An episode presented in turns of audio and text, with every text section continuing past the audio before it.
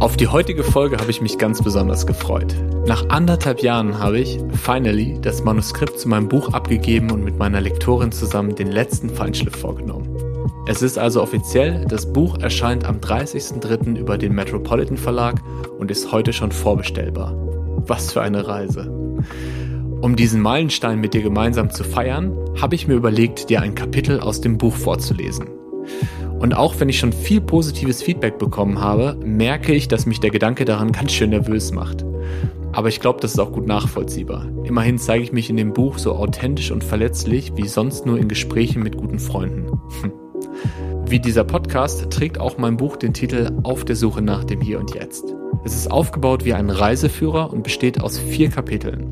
Reisevorbereitung sowie den Wegstrecken Achtsamkeit, Selbstführung und der innere Kompass.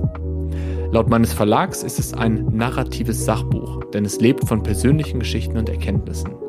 Als Coach begleite ich dich auf deinem persönlichen Weg in ein Leben mit mehr Präsenz, innerer Ruhe und Verbundenheit. Der Abschnitt, den ich gleich vorlesen werde, heißt Die Stimme aus dem Off und ist die Einleitung des Kapitels Der innere Kompass. Ich wünsche dir viel Freude damit. Mein Name ist Daniel Rieber und du hörst auf der Suche nach dem Hier und Jetzt.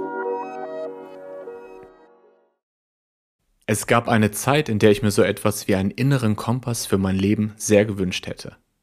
Etwas, das mir die Richtung weist und mir zeigt, ob ich auf dem richtigen Weg bin. Es fing schon mit der Wahl des Leistungskurses am Gymnasium an. Geschichte und Mathe. Warum?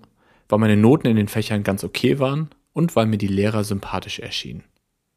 Nach dem Abitur ging es zum Zivildienst, denn beim Essen auf Rädern bekam man ein Auto zur Verfügung gestellt.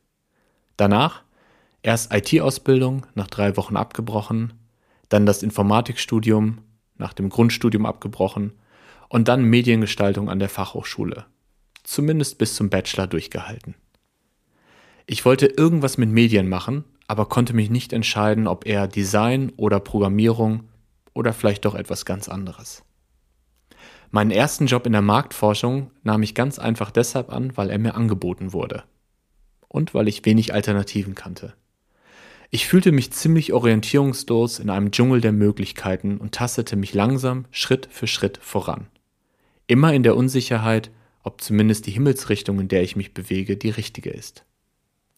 Anders fühlt es sich dann im Berufsleben selbst an. Hier bot mir die Karriereleiter erstmals klare Orientierungspunkte. Jobtitel, Gehalt, Firmenwagen, Teamgröße.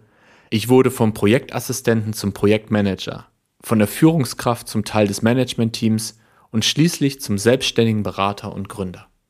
Die Welt schien auf einmal so einfach und der Erfolg durch Kennzahlen und die Stationen im Lebenslauf messbar. Mein Karrierekompass war einfach zu lesen, denn die Nadel zeigte immer nach oben. Aber was ist es, was mich wirklich begeistert? Was fühlt sich authentisch an? Was passt zu mir? Was würde ich auch tun, wenn ich nicht dafür bezahlt werden würde? Dies sind Fragen, denen ich viele Jahre auswich.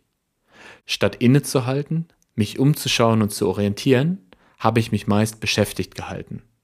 Statt eine Auszeit zu nehmen und auf Reisen zu gehen, blieb ich im Tiefflug und kämpfte mich von Stufe zu Stufe auf der Karriereleiter. Auf der Suche nach vermeintlichem Erfolg und Glücksmomenten habe ich mich in die Arbeit geworfen. Bin von meinem guten Gehalt shoppen gegangen und habe mir selbst und anderen erzählt, wie großartig mein Leben ist. Doch diese Glücksmomente waren meist nur kurz und ohne echte Tiefe. Der Moment, in dem ich etwas erreicht hatte, war meistens der Moment, in dem ich mir bereits ein neues Ziel gesetzt hatte. Für viele Jahre funktionierte diese Strategie gut, bis ich mich irgendwann so fühlte, als würde ich das Leben eines anderen leben. Wenn ich heute auf diese Zeit zurückschaue, dann hat mir mein Körper schon immer klare Signale gesendet. Sowohl in Momenten, in denen ich aufgeblüht bin und in meiner Qualität war, als auch in Zeiten, in denen ich mich ausgelaugt gefühlt habe und mir im Spiegel kaum selbst in die Augen schauen konnte. Doch ich habe diese Stimme aus dem Off meist ignoriert und mich mehr an Dingen im Außen orientiert. Und weil sie sich nicht gehört gefühlt hat, wurde die Stimme immer leiser und leiser und leiser. Bis sie bei meinem Hörsturz dann plötzlich so laut war, dass ich sie nicht mehr ignorieren konnte.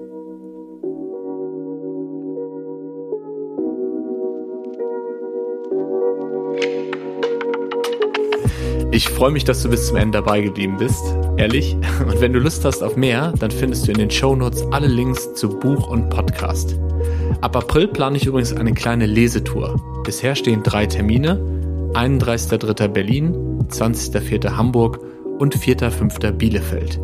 Wenn du Lust hast, an einer der Lesungen teilzunehmen oder vielleicht sogar in deiner Stadt selbst eine organisieren möchtest, schreib mir an mail@danielrieber.de.